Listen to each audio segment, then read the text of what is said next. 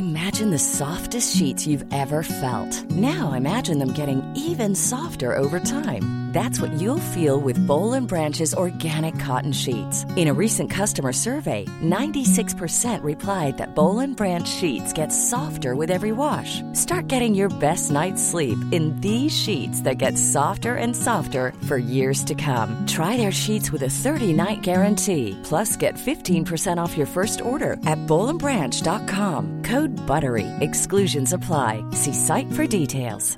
There's never been a faster or easier way to start your weight loss journey than with PlushCare.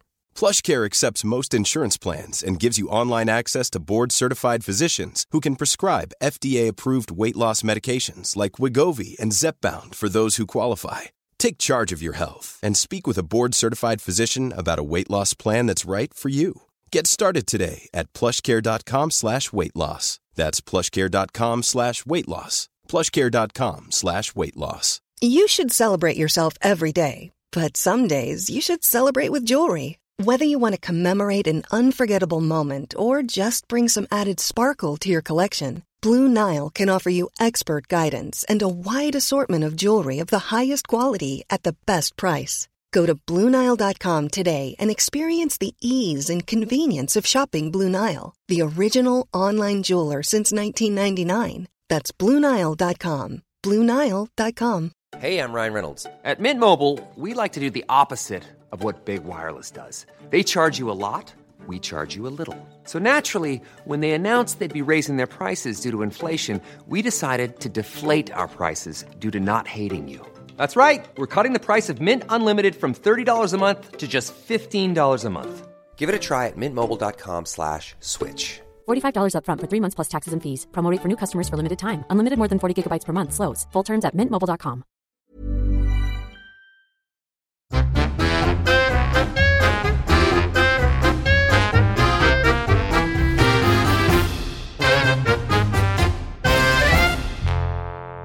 Hej och smurf. Du får önska dig något. Det är mycket sånt där som lever kvar tycker jag. Från när man var liten. Att man fortfarande på riktigt verkar tro att det ska betyda något. Ja. Det är ändå bra. Det betyder att man har barnasinnet kvar. Fri tolkning. Vad är det mer för grejer man gör? Jag går fortfarande inte på A-brunnar. Uh, K-brunnarna däremot kastar man sig på. Skriker telefonnummer hejvilt. Men alltså, jag kan fortfarande mina barndomsvänners eh, eh, telefonnummer utan till. Mina två bästa kompisar. Och eh, såklart mitt eget då, barndomsnummer. Det sitter så inpräntat. Och min mosters nummer, farmor och farfars nummer och så här. Aha.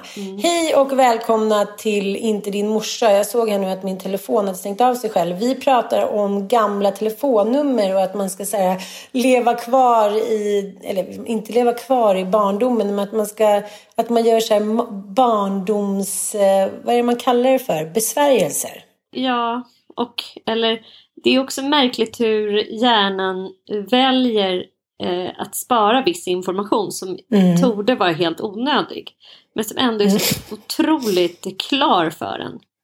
Mm. Eh, det är lustigt. ja, det är Som telefonnummer till exempel. Ja men telefonnummer liksom till en polare, Mm. alltså telefonnummer som inte existerar längre. Och, och idag så har ju i alla fall min hjärna väldigt svårt att komma ihåg telefonnummer för att den vet att den Min absolut med. inte måste. Alltså varför ska Mm. jag komma ihåg ett nummer? Det, det finns ju i telefonen, typ. Ha, vad har du gjort sen sista? Men alltså, jag har på något sätt börjat få... Här tycker jag har varit första riktiga så här, vårveckan. Är det bra eller dåligt? Eh, bra. Alltså både, både och förstås. Jag tycker att våren, vi pratade ju, nämnde ju det i förra podden, att våren är liksom en eh, tid för blandade känslor kan man säga. Och aldrig är jag så slut som när våren eh, gör entré. För att det är på något sätt som att man har så här D-vitamindepåerna är så här på så jävla minus och man har någon slags Mm. utmattad känsla i kroppen av att man har så här genomlevt ett ide som en björn som är så här rasslar fram ur en jävla rishög typ. Och så ska man så här direkt bara så ställs det ändå vi- vissa krav på eh, lycka då Mm. un- under den här tiden. Eh, att man liksom ska så här, kliva ut ur mörkret och vara då lycklig över att det är ljust och att det är härligt och att vi ser liksom sommaren an och sådär. Och sen är det också alltid ett visst mått av eh, ökad ansträngning när våren kommer. För det är så här, nu har vi eh, framför oss the festive season, säger man inte så? Jo, men det är också att man ska rensa ut och så här, fräschöra upp. Så här. Det ska gärna liksom fixas lite nya blomster och det ska mm. fixas lite hemma och man ska fräscha till sig själv. Anita tycker sånt är så himla kul och vårfräscha upp sig själv. hon är så upphetsad nu och det är olika fillers och det är olika hit och dit och hon eh, håller på och han tycker så roligt. Och jag hon, vill, liksom, hon vill övertrumfa sig själv inför bikinisäsongen varje år. Liksom. Ja, hon vill liksom, som hon säger, bli fräschare. Hon blir fräschare och fräschare varje år. och eh, det kräver ju såklart lite jobb liksom. Mm, det kan man ju lugnt säga. Mm. mm, det kan man verkligen lugnt säga. Och en annan grej, så jag följer eh, en hel del då grupper på Facebook. Jag tycker det är så bisarrt att Facebook, jag har liksom gått tillbaks till att hänga mycket på Facebook. Det gjorde jag liksom inte för eh, ett par år sedan, då var jag mest på Insta och så liksom, ja, Facebook var ju lite passé och ute. Men sen hände det något med Facebook när, när annonsmarknaden flyttade in där. Så det är mycket att man så letar efter olika items som är mycket enklare att hitta då i annonsgrupper på Facebook. Men det är också det att man får då ta del av information eh, i olika grupper som, man, som följer ens intressen. Så jag är med i en del så här odlargrupper jag gick ju som så många andra under coronan förra året bananjas i min trädgård och började liksom verkligen odla upp och ha mig. Så jag är med och... Hur gick det då? Ja, men det gick bra. Det var ju fruktansvärt roligt. Det var första gången jag liksom anlade en köksträdgård och kunde så skörda egna morötter och sallad hela sommaren och, och dill och, och sådär. Alltså sjukt härligt. Och... Var det svårt? Nej, det var mycket, mycket, mycket enklare än vad jag trodde. Mycket enklare. Mm -hmm. Eh, Fan vad härligt att höra. Speciellt att så här, odla på friland. Liksom att eh, bara odla rakt i landen utan att hålla på med så här, för grovsaker och sånt. För det tycker jag, alltså, det, det, kräver ju ändå skötsel av de här små plantorna. Men eh, jag gjorde det också. Jag drev upp massor med saker. Alltså så här, mina egna tomater och gurkor och squash och fan hans moster. Men så det wow. var sjukt kul. Men det är också en källa till apropå att man ska vårpiffa grejer, så handlar ju i mångt och mycket i stort sett allt kan handla om konsumtion eh, eller inte liksom. Och eh, trädgårdsboomen har ju väldigt mycket skapats för att vi ska konsumera. Har du varit på Zetas handelsträdgård någon gång? Jo tack. alltså därifrån går man ju inte rik om man säger så. Nej men jag tänker att så här, Om inte annat på, ett... på blommor då förstås. Men... Vi måste beskriva vad det här stället ja, men, är. Ja, ja, men alltså ni, Det är ett vet, paradis. Ja det är ett paradis skapat av ingen mindre än Victoria Skoglund och hon är ju så här trädgårdsgudinna. Alltså hon har en sån mm. estetisk känsla. Hon har ju ett fantastiskt Instagramkonto. Jag följer henne. Jag älskar verkligen allt, alla hennes kompositioner i trädgården. Och hon är ju helt fantastisk. Hon har startat en podd nu med Jenny Strömstedt som har gått upp första plats på lyssnartoppen. Så det, oh, ja. Pratar de om trädgård? Mm, mm. Ja. ja, det är klart de gör. Ja, men de pratar trädgård och det är mycket liksom så här, alltså det är så mycket som är så vackert så man vill ju bara direkt åka och konsumera för att det här med trädgård, alltså att så här, så och odla saker är grejer som tar tid och eh, de flesta vill ju bara ha direkta resultat och då kräver det ju att man köper färdiga plantor som är uppdrivna av någon annan och perenner och sånt där. Love it! I love it men också hate the fucking nota. Ja, och jag, mm. jag tog just del av ett så jävla roligt inlägg på, i en sån här Facebookgrupp. Liksom en människa som skrev med stora bokstäver, alltså bokstavligen skrek ut sitt hat mot att allt ska kosta så jävla mycket pengar. Att man idag inte ens kan få tag i en fucking jävla pallkrage. Alltså pallkragar är ju per definition gratis. Det är så material som man använder för att liksom sätta på lastpallar för att kunna flytta på grejer. Det, det är sånt som ja. en gång i tiden var gratis. Nej men nu köper mm. man då pallkragar på så här olika garden stores och på Zetas då för liksom jättemycket pengar. Och bara liksom påsar med jord som också är så gratis. Det är för fan bara att mm. gå ut till närmsta hästgård och hämta hur mycket jord som helst. Brunnen, gödsel och torv och grejer. Men då köper vi så här Hasselfors jord, liksom en jävla påse. Så här. Alltså, det kan bli precis hur dyrt som helst. Fast det här är egentligen ett intresse som kan också kosta precis noll kronor och ingenting. För jag är också med i en väldigt rolig grupp som är så här fröbytargrupp. där folk bara så byter plantor och fröer med varandra. Hur smart som helst. Gud vad bra. Ja. Man liksom driver upp saker och så byter man. Ja, och när man liksom har odlat eh, en gurka ett år så spar man några fröer från en, en av sina gurkor så har man ju till nästa år. Det kostar inte en enda krona. Nej, nej, nej. Gud har man vad en bra. pelargon så kan man ta sticklingar så har man tio pelargoner plötsligt. Alltså det behöver inte kosta en Mm. enda spänn.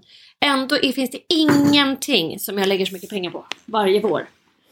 Alltså jag pratar, ja men jag skojar inte. Jag satt och gick igenom förra året att jag hade lagt på plantor tio glada tusenlappar. Mer än vad Mm. jag lagt på möbler. Det var lite klokt. Och, och på dig själv och Ja, dina gud barn. ja. Absolut. Men, men det är lite så här. Jag tänkte på det nu i lördag så var vi och kollade på, eh, eller då kollade vi hälsade på vår nya familjemedlem. Ja, men vad Eh. Bossa Novak. Skäll inte på mig älskling, skäll inte på Vad är det? Jag såg en bild. My Jag har God. köpt alltså en kanin, men sen så fick jag ångest när hon som sålde dem sa att de kan dö av ensamhet, så då var jag tvungen att köpa en till. Ja. Så nu två syrror, en svart och en grå. Eh, Popsy och, eh, och Bossa. Bossa var ju en kille, Bosse. Så det visade sig att det var en, en tjej och då blev det Bossa. Jag tycker ändå att det är ett bra namn. Men du vet ju lite hur barn är när de är i 4-6 års åldern. Nu har jag fått leka lite med den, så var, var inte den prickigare, gulligare. Sen kan du ta dem och sen var det liksom klart. Eh, och jag spelar ju inte så här naiv, jag vet ju att det blir så. Men, men jag hade ju ett genuint eh, medberoendeintresse redan som liten. Och försöka rädda alla djur, det gick ju sådär. Men jag var liksom fanatiskt intresserad av mina hamstrar, mina fiskar, mina kaniner hit och dit. Sen kanske det inte gick Hade du superbra. kaniner? Eh, ja, Pluton 1 och Pluton 2. Som, ja. Ja, så att, så att jag, jag, jag har eh, liksom eh, vana. Så att jag, ja, jag är liksom diplomat, diplom, filkant. Nej, så att jag känner mig inte orolig så. Men det som händer är att när jag kommer in där så är ju den här kaninen ungefär en tiondel storlek av vad jag trodde. Jag tänkte men det är en vanlig kanin, men den var ju liksom som i min hand. ja. Hur Och gammal är då den? blir jag, den är sju veckor. Mm. Där är ju du och jag. Vi behöver en liten bebit. jag bara, mamma flicka. Det är liksom direkt det där som kopplas på. Jag blir eh, liksom beroende direkt. Jag säger, mamma till flicka. Nu ska mamma, mm, nu blir... Det är liksom min bebis. Det är konstigt att man är så där för levande varelser. Kanske inte skorpioner och... Ja, det är jag hade i och för sig vandrande pinnar som jag älskade.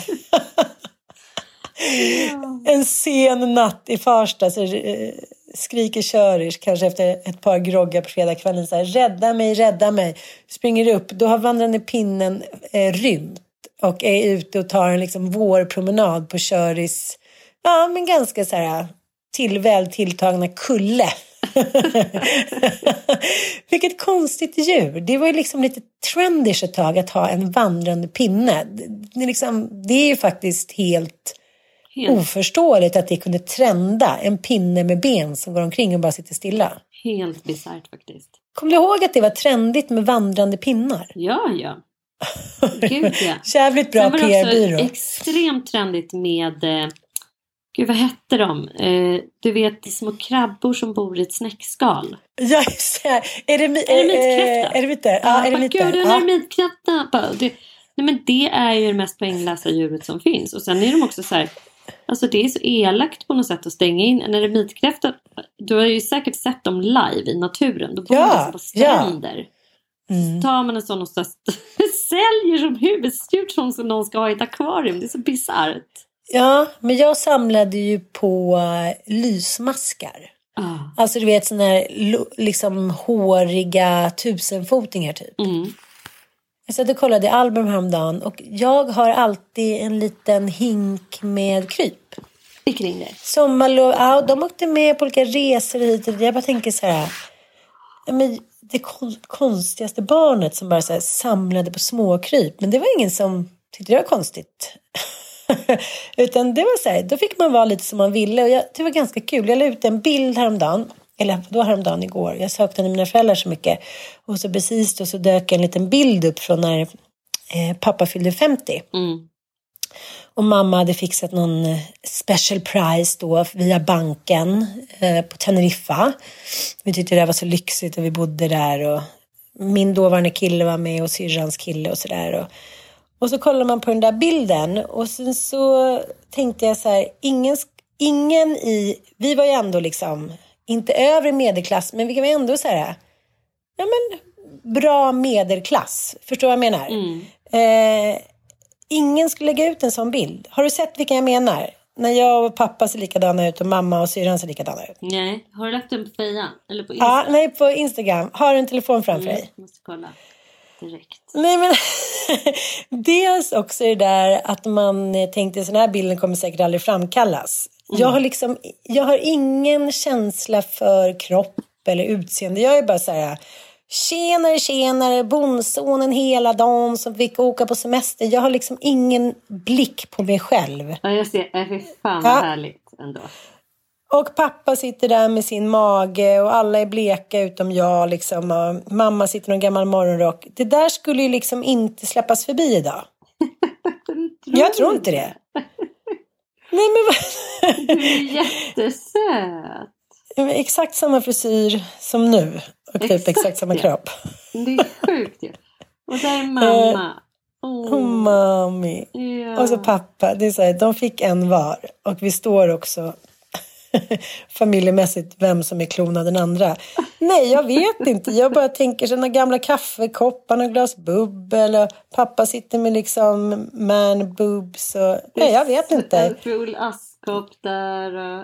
Ja, men ty- tror du att någon här, som jobbar som hög chef på en bank och en så här, högprofilerad journalist skulle liksom Lägga lägga upp ut den här bilden där? Nej, jag tror inte det. Nej, det är möjligt. Nej.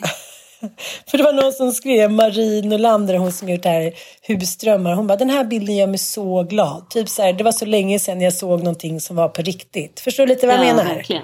Ja, en autentisk... eh, Ja, gud ja.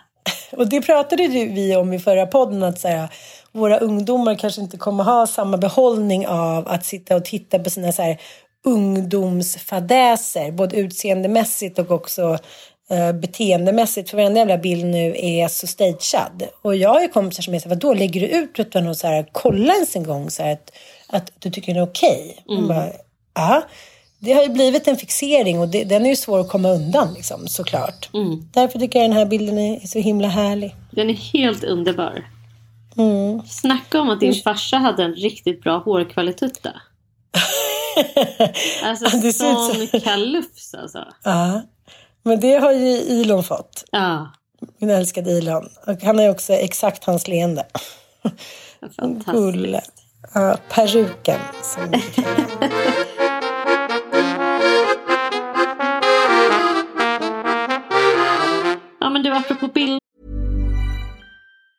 When you're ready to pop the question, the last thing you want to do is second guess the ring. At Bluenile.com, you can design a one of a kind ring with the ease and convenience of shopping online. Choose your diamond and setting. When you find the one, you'll get it delivered right to your door. Go to Bluenile.com and use promo code LISTEN to get $50 off your purchase of $500 or more. That's code LISTEN at Bluenile.com for $50 off your purchase. Bluenile.com code LISTEN. Hey, I'm Ryan Reynolds. At Mint Mobile, we like to do the opposite of what Big Wireless does. They charge you a lot, we charge you a little. So naturally, when they announced they'd be raising their prices due to inflation, we decided to deflate our prices due to not hating you. That's right. We're cutting the price of Mint Unlimited from $30 a month to just $15 a month. Give it a try at mintmobile.com slash switch. $45 upfront for three months plus taxes and fees. Promo rate for new customers for limited time. Unlimited more than 40 gigabytes per month. Slows. Full terms at mintmobile.com. There's never been a faster or easier way to start your weight loss journey than with PlushCare. PlushCare accepts most insurance plans and gives you online access to board-certified physicians who can prescribe FDA-approved weight loss medications like Wigovi and Zepbound for those who qualify. Take charge of your health and speak with a board-certified physician about a weight loss plan that's right for you. Get started today at plushcare.com slash weight loss. That's plushcare.com slash weight loss. plushcare.com slash weight loss. Hey, it's Ryan Reynolds, and I'm here with Keith, co star of my upcoming film, If, only in theaters, May 17th. Do you want to tell people the big news? All right, I'll do it. Sign up now and you'll get unlimited for $15 a month in six months of Paramount Plus Essential Plan on us. Mintmobile.com slash switch. Upfront payment of $45 equivalent to $15 per month. Unlimited over 40 gigabytes per month. Face lower speeds. Videos at 480p. Active Mint customers by 531.24 get six months of Paramount Plus Essential Plan. Auto renews after six months. Offer ends May 31st, 2024. Separate Paramount Plus registration required. Terms and conditions apply if rated PG. Där.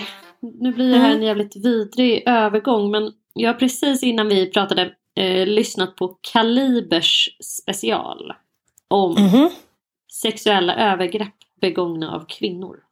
Ah, en sida av myntet som sällan eh, belyses. Ja. Och det här är så här. Ibland skam och tabu, Ja, det är alltså. så skam och tabu. Och jag kan säga så här. Jag klarar nästan inte av att lyssna på den här typen av journalistiska genomgångar och analyser av den här typen av brott. Alltså, jag tänker eh, sexuella övergrepp och våldtäkter mot barn. För att jag står liksom inte ut. Jag blir så här. Jag bara känner att mänskligheten är är så absurd och ond och jag blir så här. Jag bara blir så fruktansvärt illa till mods och mår så jävla dåligt. Samtidigt så tänker jag att det är vår skyldighet att lyssna och läsa och ta del av och skapa oss en bild av eh, hur den här brottsligheten ser ut för att om inte annat kunna skydda våra egna barn eh, eftersom det här är en typ av nätbrottslighet som är på framväxt, verkligen.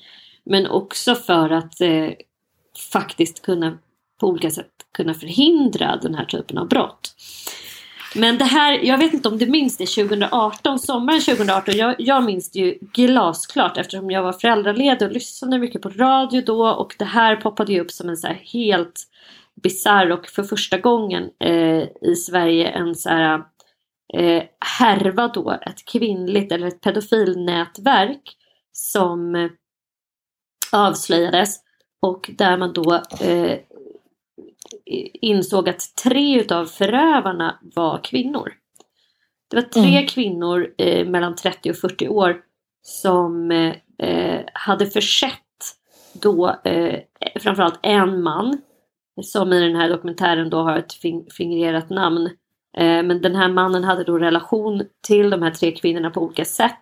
Framförallt emotionella relationer. Det var liksom inte riktigt kärleksrelationer men han var väldigt duktig på att vagga in de här kvinnorna i, eh, alltså sätta dem på piedestal och ge dem oerhörd känslomässig bekräftelse så att de upplevde att de hade ett väldigt stort känslomässigt behov av honom. Och sen så började han liksom på olika sätt att grooma dem.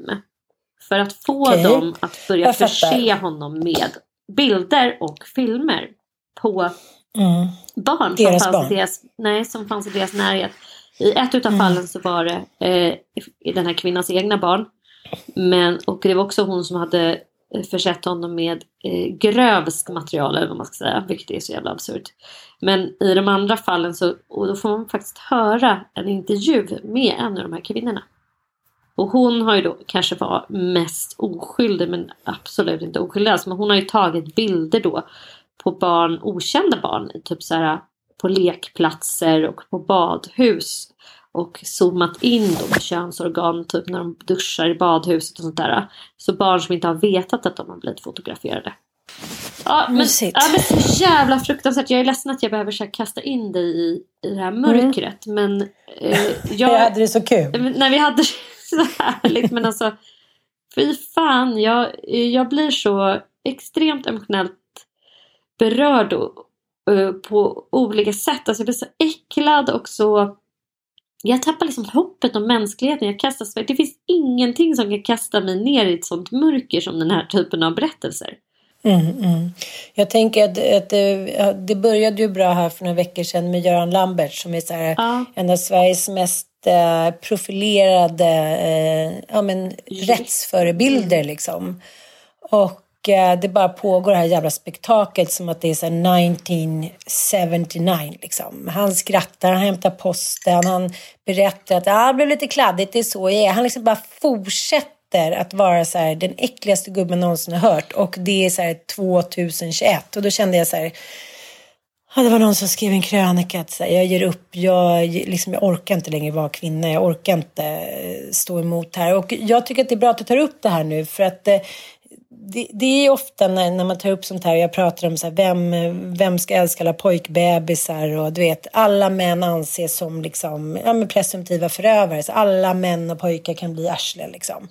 Eh, men, men, det är ju samma sak här, att man alltid tänker sig om det är förövare så frågan vem var han, hur såg han ut och sådär liksom. Mm. Det, det, är inte integrerat i vår bild att en, att en förövare av sexuell art kan vara en kvinna. Utan antagandet är ju alltid, men gud, det är en man, det är din pappa, det är din släkting, det är någon på stan liksom. Och jag tycker det där är ganska intressant för att eh, man måste också ha kunskap. För att det som du säger, det är inte, alltså det är inte vanligt, men det är i alla fall mellan en och en halv och fyra procent av sexuella övergrepp på barn som sker av kvinnor och det är liksom inte en fjärt i rymden. Det är ändå så här, ja. en till fyra på hundra. Men sen, och sen tror man ju dessutom att det finns en väldigt stor dold brottslighet och det här är mm, mm. en typ då av brottslighet som börjar öka därför att eh, den, eh, de här övergreppen sker då framförallt på nätet eller distribueras på nätet. Alltså man filmar mm. övergrepp istället för att begå dem själv. Så barnprostitutionen på gatan har ju minskat jättemycket. Men eh, mm. det är inte så att den inte, alltså det kan man ju säga eh, jubla över men tyvärr har den liksom bara bytt ställe. Så övergreppen mm. sker ju minst lika frekvent eh, och barn våldtas i större utsträckning eh, nu än då för att det finns en sån enorm då marknad efter filmat material. Och då är ofta kvinnor inblandade i det här och som de säger på Ecbat och det här tycker jag också är så en jävligt viktig eh, del att så här, för man vill gärna förklara det med att de här kvinnorna också är utsatta. De är också en mm. del av patriarkatet och i Kalibers då dokumentär så framgår det också att de här kvinnorna på något sätt blir väldigt drivna av den här mannen.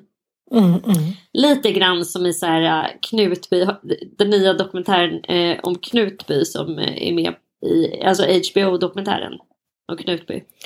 Det är ja, också den här, den. nej men det, jag har precis börjat titta på den. Så vi kan väl titta på den tillsammans tänker jag och prata om den för jag tror att vi kommer ha mycket intressant att säga. Men där, det är i alla fall en, en intervju med barnflickan med i den. Och uh, Eh, där hon ju berättar liksom hur driven hon blir av Helge Fossmo.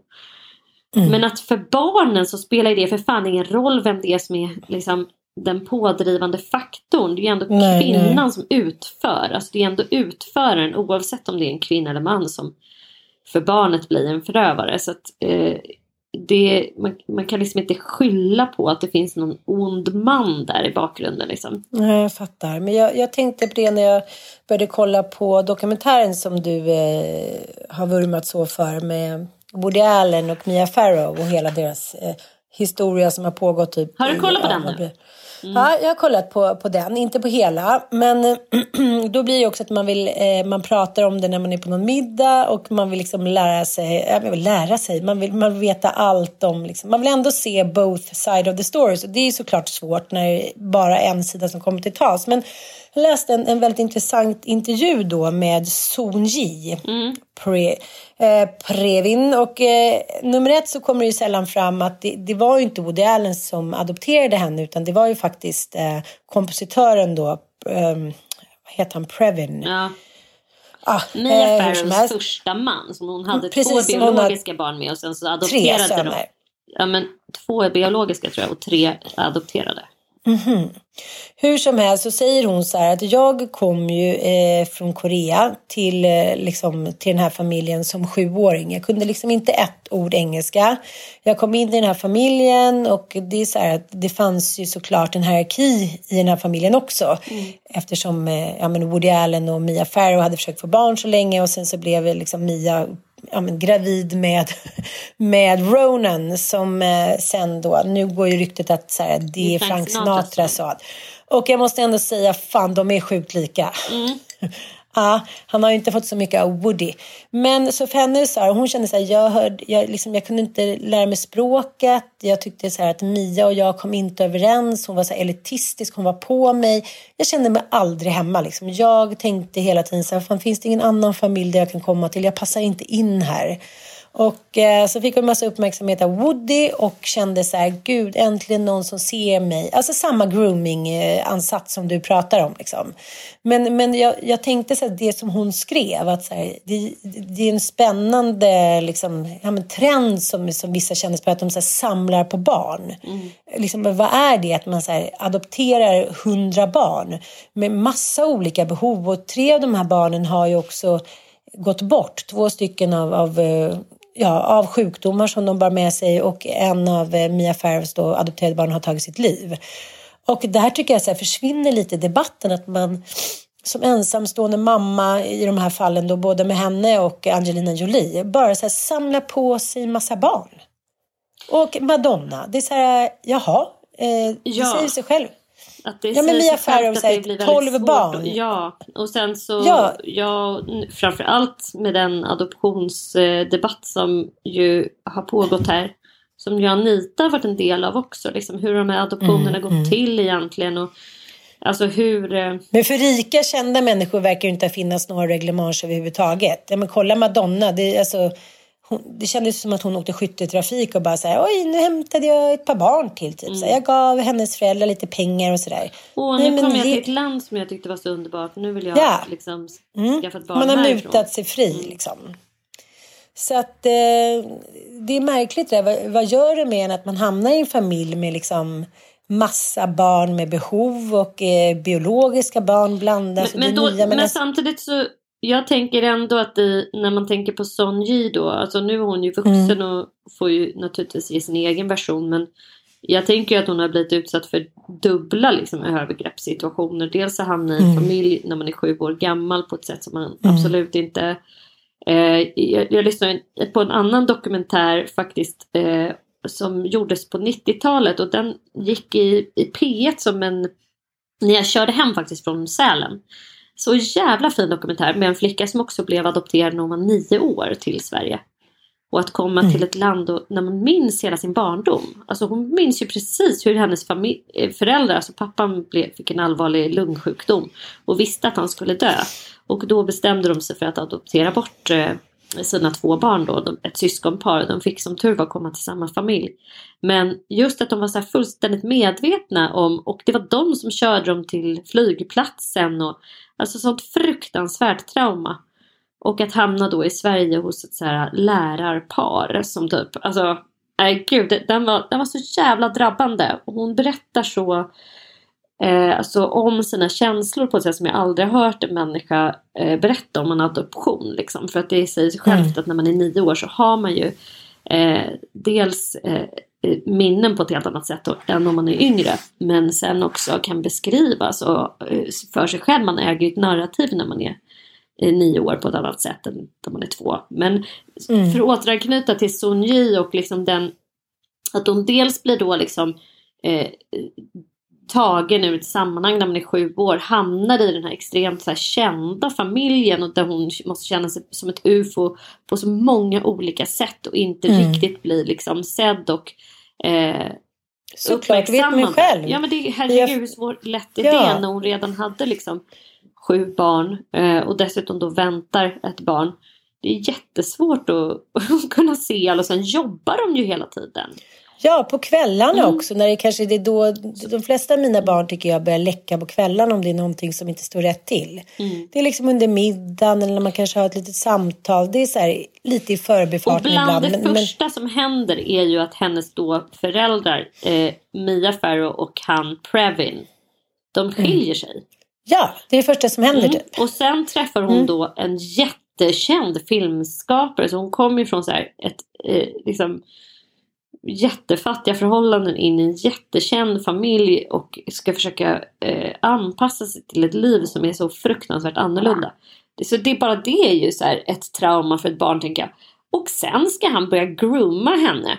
Det är klart att hon är kanske extra mottaglig för det när hon är 15-16 år och känner sig som ett UFO i sin egen då så kallade familj. Eh, mm. Och sen så är det någon som på något, på något sätt och ger henne all den där uppmärksamheten och den där tiden och eh, allt det hon behöver liksom. Men det, det är ändå, det, det fråntar ju inte Woody Allen ansvar. Han utsätter ju verkligen en extremt utsatt människa för någonting Ja. ännu värre. Det är så jävla sjukt. Och jag Mm, tycker mm. liksom så här att det räcker för att jag ska tycka att Woody Allen är en jävla skitstövel. Förbrukad.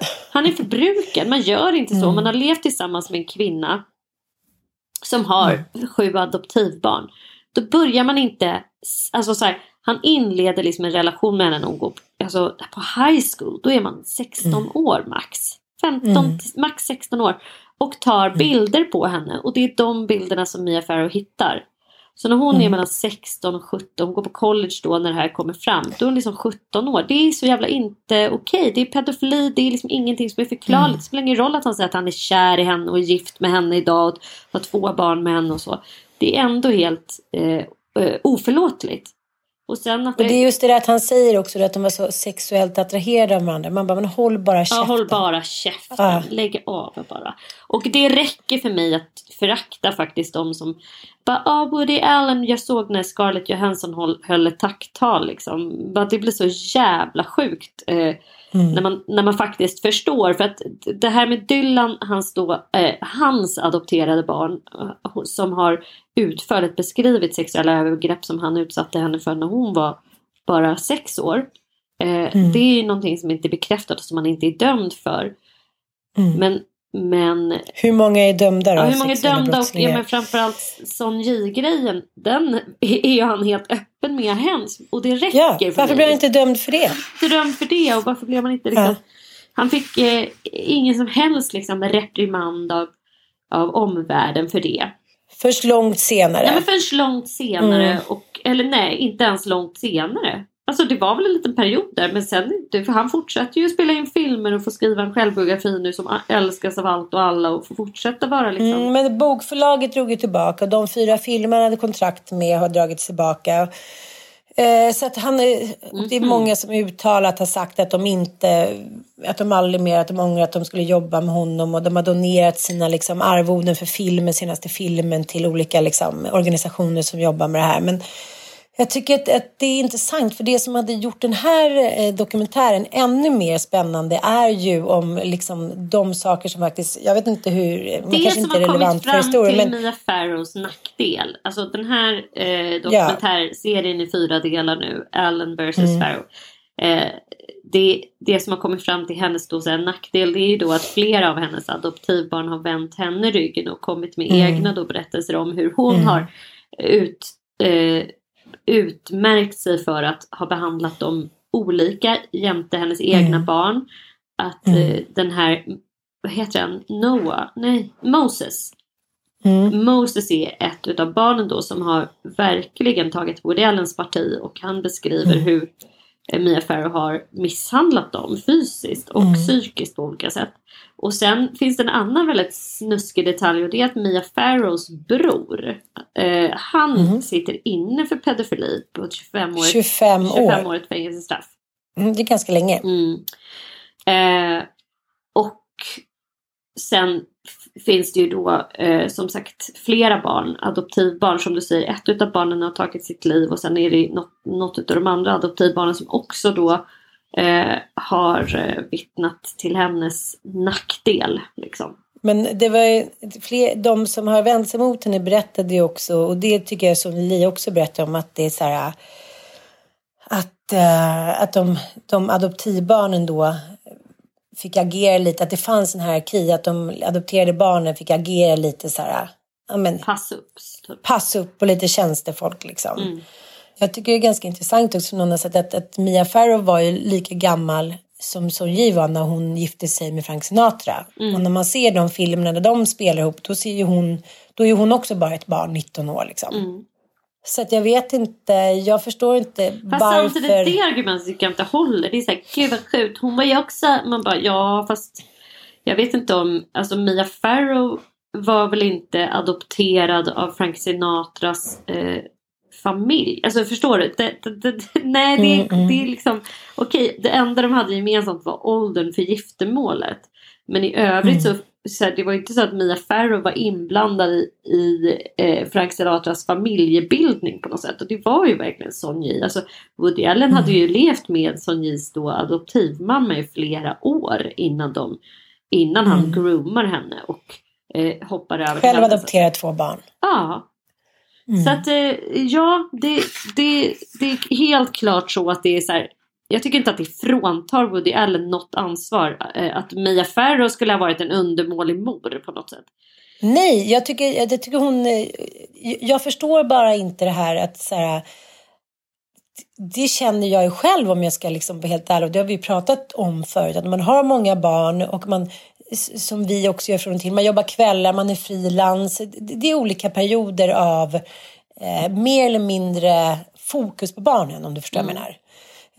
Eh, man kanske har mycket med sin relation hit och dit. Det där har ju du och jag sett tydligt oss själva när vi har pratat om det också. Att ibland så har man inte samma fokus på barnen. Och det känner jag ju bara nu när vi håller på och så här rensar här hemma och fixar och, och grejer och liksom fokuserar på så här vårstädning hit och dit. Jag märker mm. det på de små. Inom loppet av några dagar, då är de eh, papegojor. Mm. De ska snacka hela tiden, de är apor på väggarna, de blir så här utåtagerande, de ska vara så här kaxiga. Eh, små barn som håller på att liksom formas, som är så vana vid att vara med mamman och pappan, klarar liksom inte riktigt av att föräldrarna släpper allt för mycket fokus. Mm. Och då menar inte jag så missbruk eller eh, att man är borta i månader eller hit och dit, så som det kanske var lite mer förr i tiden när det liksom var inte så ifrågasatt med anknytning och liknande. Men, men de behöver ju liksom styrning och fokus och eh, uppmärksamhet hela tiden. Och då tänker jag om man så här, adopterar barn på barn som är så här, kommer barn som är blinda. Eh, en av eh, flickorna som hon adopterade var blinda. De är sju år gamla och kommer från som gatubarn. Alltså bara det är ju handfull för en hel familj, ett barn. Mm. Men, vad har du för analys? Det här med att, så här, att vissa håller på att människor samlar på barn på det här sättet. Jag tycker det är fascinerande. Jag förstår att det ska på något sätt eh, ja, men man kanske är en världsfamilj, man, man, det är något behov som ska fyllas. Men, men eh, ju mer man tänker på det, ju knasigare blir det ju på något sätt. Och det är samma sak med Brad Pitt och Angelina Jolie tycker jag.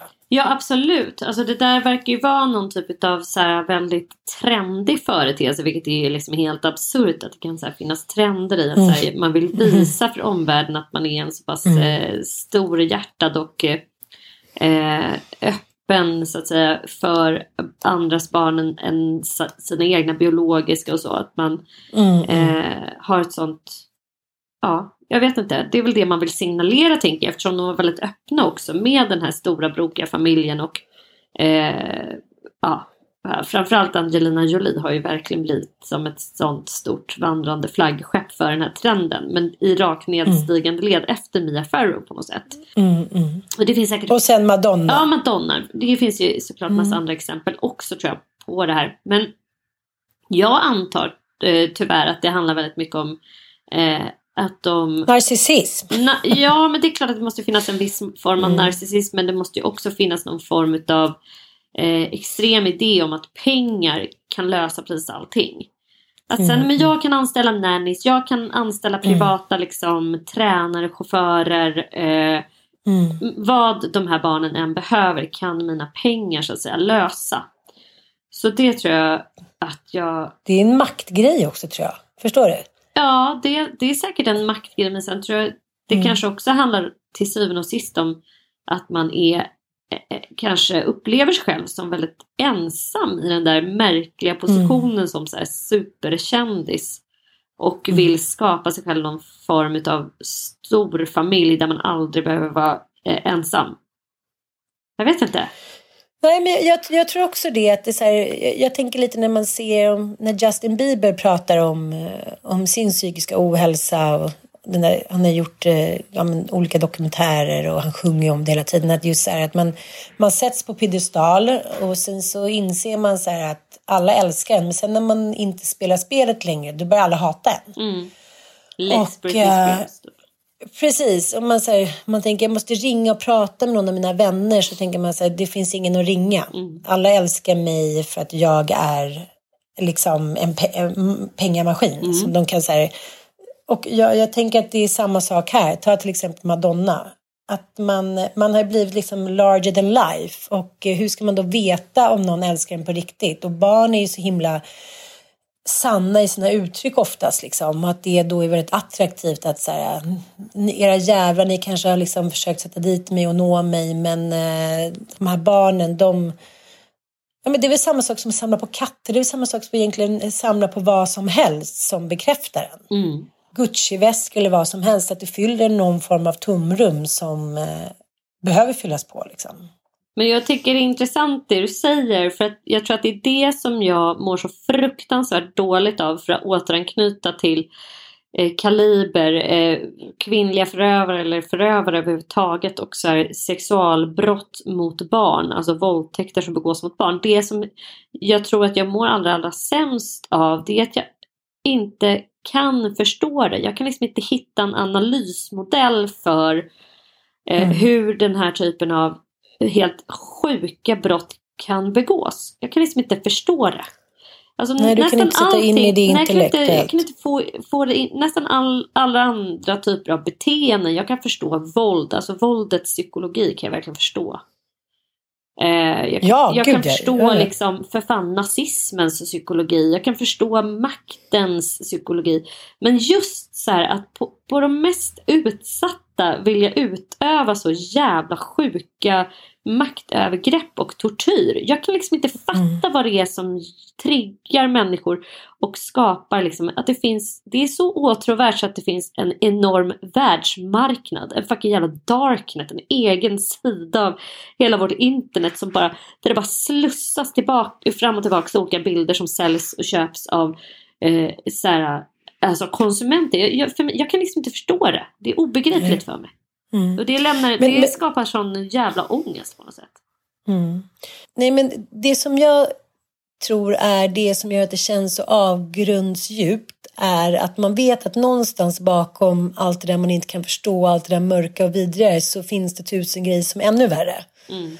Eh, att liksom beyond ens egna imaginära förmåga. Och jag tänkte när jag såg när eh, Simon Häggström har ju, eh, ja, har ju varit väldigt profilerad sen Paolo Roberto-gate. Mm. Han är ju polis Eh. som är specialiserad på prostitution och människohandel för sexuella ändamål.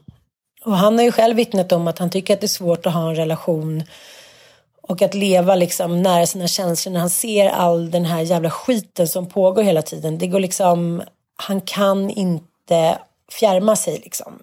Och då var jag inne på hans Instagram för ett tag sedan och då berättade han om eh, en orangutang Mm. som har varit då eh, talk of the town på den lokala bordellen Mm. en neddrogad kvinnlig orangutang då i någon slinkig klänning och smycken som ligger liksom och eh, ja, Nej. Sexuellt då, eh, ja men eh, är prostituerad då, eh, sitter fast i kedjor liksom. Och eh, det här var ju då så lukrativt för de här ägarna att det krävdes tio personer ur den här då thailändska liksom eh, super eh, styrkan för att frita henne för att det var så lukrativt. Aha.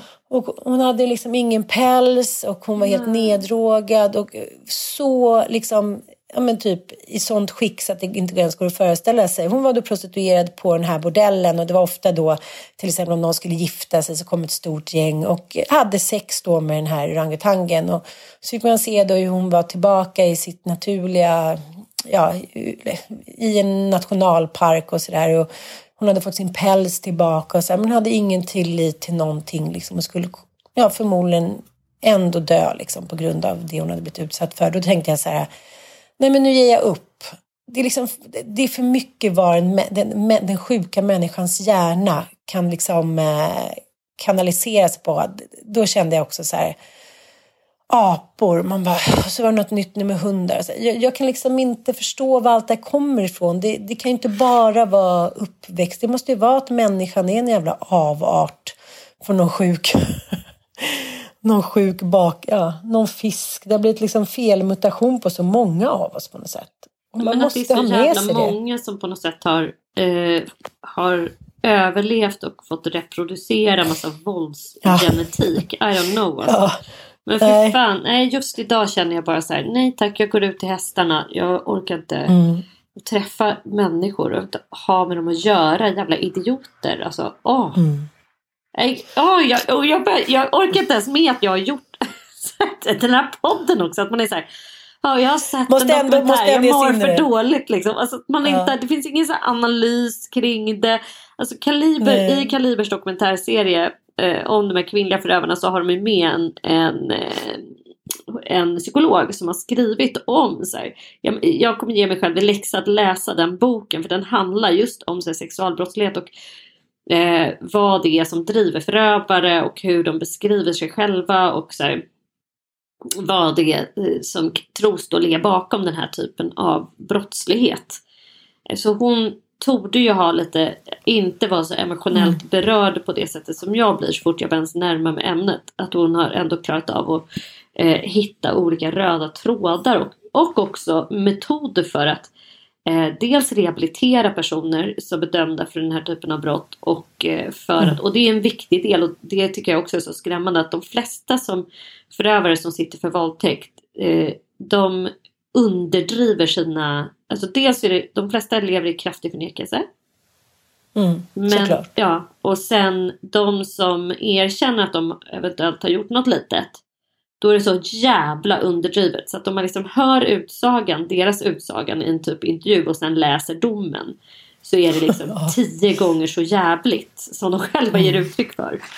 Mm. Men det, det, det som var väldigt intressant, och jag, det här är ett litet tips till er som lyssnar. Lyssna på den här. eh, För dels så får man ju då höra en av de här kvinnorna som är dömd för det här.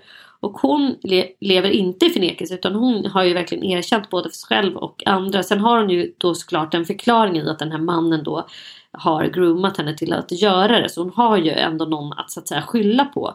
Men jag tycker ändå att hon tar fullt ansvar. Hon är så jävla ångerfull. Alltså på riktigt man känner från djupet av hennes hjärta verkligen att hon inser att hon har gjort någonting helt fruktansvärt. Och hon förstår att liksom Nej, hon, hon är så jävla ångerfull. Vilket är, det är lite lättande i allt att höra. Men sen är det ett annat viktigt perspektiv som eh, tas upp i dokumentären. Och det är så här, de som lever i kring det här. Eh, bland annat så är det en man då som, för de hör av sig efter ett av de här avsnitten som har sänds så bara hallå, vi vill också bli skildrade om ni ska liksom göra en dokumentärserie om just eh, de här brotten. Vi som är på andra sidan då, vi som är brottsoffren, vi som eh, har fått ta hand om allt den här jävla skiten i efterhand. Eh, det var också jävligt intressant. Alltså hur lever man efter det här? Bland annat är det då en, det är en kille som har två barn. En femårig tjej, lilla Vera och en kille som är typ, eh, han kan väl vara i 8-9 års åldern. Han är separerad från barnens mamma och har barnen varannan vecka. Och börjar träffa en, eh, dejta en tjej. Jättegullig tjej som han blir jättekär i och de lever som särbos. Och det är så himla härligt för hon är så gullig mot barnen. Och jättefin mot barnen. Omvänd Ja, förövare. och så visar det sig att det är just den kvinnan som då har tagit väldigt mycket bilder på den här femåriga flickan. Nakenbilder på henne och skickat då till den här eh, mannen som har beställt det av henne. Så under hela, alltså, och den pappan får man höra. Och även mamman till flickan. Mamman som också har lämnat sitt barn varannan vecka till pappan i, i trygghet. Alltså hur hela ens värld bara eh, slås i Man kan ju tänka sig själv också om man är den mamman. Det hatet man känner Ja. mot pappan. Ja men helt jävla fruktansvärt. Och eh, vilken otrolig bedrift hon ändå gör. Alltså, jag är extremt fascinerad över att hon ändå har lyckats leva vidare och ge sitt barn en så här stadig grund. Alltså pappan är ju, ex, alltså han, han, hela hans liv är typ helt raserat. Han mår så dåligt, han har ingen tillit till människor överhuvudtaget. Efter det där, vilket man ju full, fullständigt kan förstå. Och eh, sen får man också höra systern till en av de här kvinnorna. Och det är också så jävla hemskt för att det är systern då, det, det är två systrar. Och den ena eh, systern, henne man får höra, hon har två döttrar. Som hennes då syrra, det är typ som att din syrra skulle ha filmat alla dina barn. Så jävla absurt. Och så här, när det är som en blixt från en klar himmel man inte kan förstå. Men framförallt också att hela den ursprungsfamiljen har tagit olika sidor. Eller liksom att så här, hon Mm, mm. Dels så har det hennes barn blivit utsatta för det här men så blir det ju ett fortsatt övergrepp när hon ser att vissa i familjen har kontakt med övergreppssyrran. Liksom. Ja, sjukt Det intressant. inte lätt det är inte lätt. Livet är inte lätt. Och på ett sätt så då kan man väl för fan... Det är väldigt lätt att man så alltid tänker att det är som det alltid har varit och att det finns ett kön som är det onda könet och vidare. Men eh, om man nu ska kunna skydda sina barn så måste man ju eh, ha kunskap även om, om det här som, som vi har pratat om nu. Så att, eh, vi kan väl lägga ut den här på vår, eh, vår lilla Instagram älskling. Vi lägger Ja. ut en länk till, till den här dokumentärserien. Precis.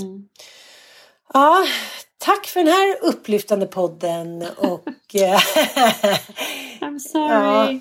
Ja, det är okej. Nej, men, men det är intressant det här och eh, när det bara blir en sida av storyn och då tycker jag så här, man är en riktigt jävla smart journalist. Det här är svårt också. Det är så här, jag ställer upp om det här och det här inte kommer fram. Så vet du, man kan få berätta en liksom riktigt smaskig, intressant historia. Men det är några få grejer man inte får ha med. Jävligt svårt som journalist. Jag kan inte säga att jag hade kanske heller gjort rätt. Nej, inte jag heller. Alltså det är ju Nej. det är skit... Eh, det, är, det är alltid ett, ö- en övervägning på något sätt. Avvägning. En övervägning. Tack för att ni lyssnade. Vi ses snart. Och hörs. Tyck till om oss. Puss puss.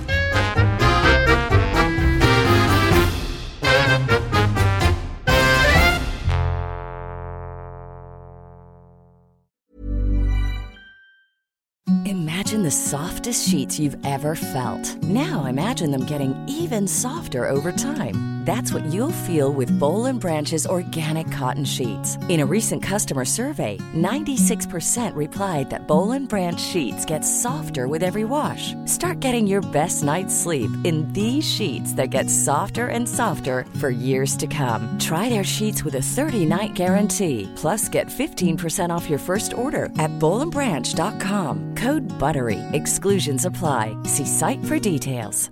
Mom deserves the best, and there's no better place to shop for Mother's Day than Whole Foods Market. They're your destination for unbeatable savings, from premium gifts to show-stopping flowers and irresistible desserts. Start by saving 33% with Prime on all body care and candles. Then get a 15-stem bunch of tulips for just $9.99 each with Prime. Round out Mom's menu with festive rosé, irresistible berry chantilly cake, and more special treats. Come celebrate Mother's Day at Whole Foods Market.